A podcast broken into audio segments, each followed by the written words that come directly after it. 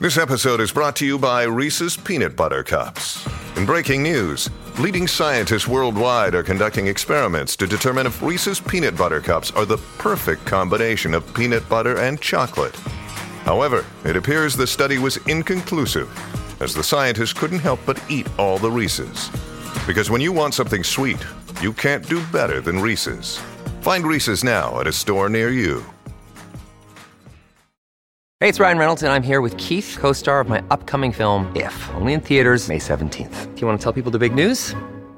All right, I'll do it. Sign up now and you'll get unlimited for $15 a month and six months of Paramount Plus Essential Plan on us. Mintmobile.com slash switch. Upfront payment of $45 equivalent to $15 per month. Unlimited over 40 gigabytes per month. Face lower speeds. Videos at 480p. Active Mint customers by 531.24 get six months of Paramount Plus Essential Plan. Auto renews after six months. Offer ends May 31st, 2024. Separate Paramount Plus registration required. Terms and conditions apply if rated PG. Sport is our religion. And here is Smithy's sermon. Bit of a sombre week for New Zealand sport as we have lost two very well known former national representatives. Rugby League's Des White, an absolute legendary fullback and goal kicker, passing away at the age of 96, living a full life, an incredibly successful rugby league career. Not just as a player, he is a New Zealand Sports Hall of Famer, uh, named at fullback of the New Zealand Rugby League Team of the Century back in 2007. He was a key part of the 1952 1953 Kiwi side that beat Australia not once, not twice, but four times in a row.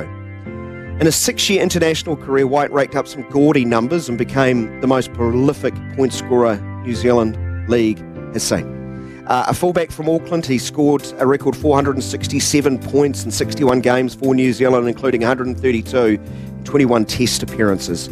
His 11 goals in the second test in Brisbane against Australia in 1952, which was a 49 25 win against a kangaroo side that featured Clive Churchill, was a world record since matched but not beaten.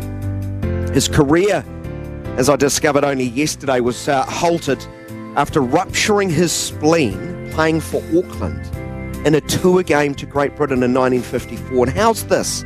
For a quote to the New Zealand Herald he made a few years ago. And I quote I was never put on a stretcher. I tried to walk it off. I got to the dressing room and passed out. Then I ended up going to hospital and I was there for five weeks. Wow, talk about sacrifice for your team and your country. We also lost former New Zealand cricketer Derek Sterling this week, aged just 62 years of age after he suffered through a short illness.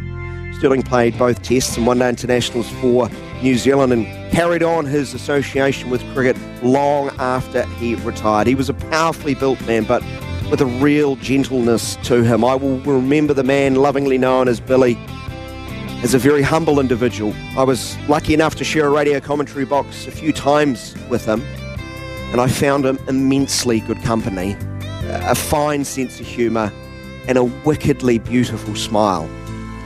Rest easy now, Billy, and Vale, Des White. To you both, thank you for your mighty contributions to New Zealand sport.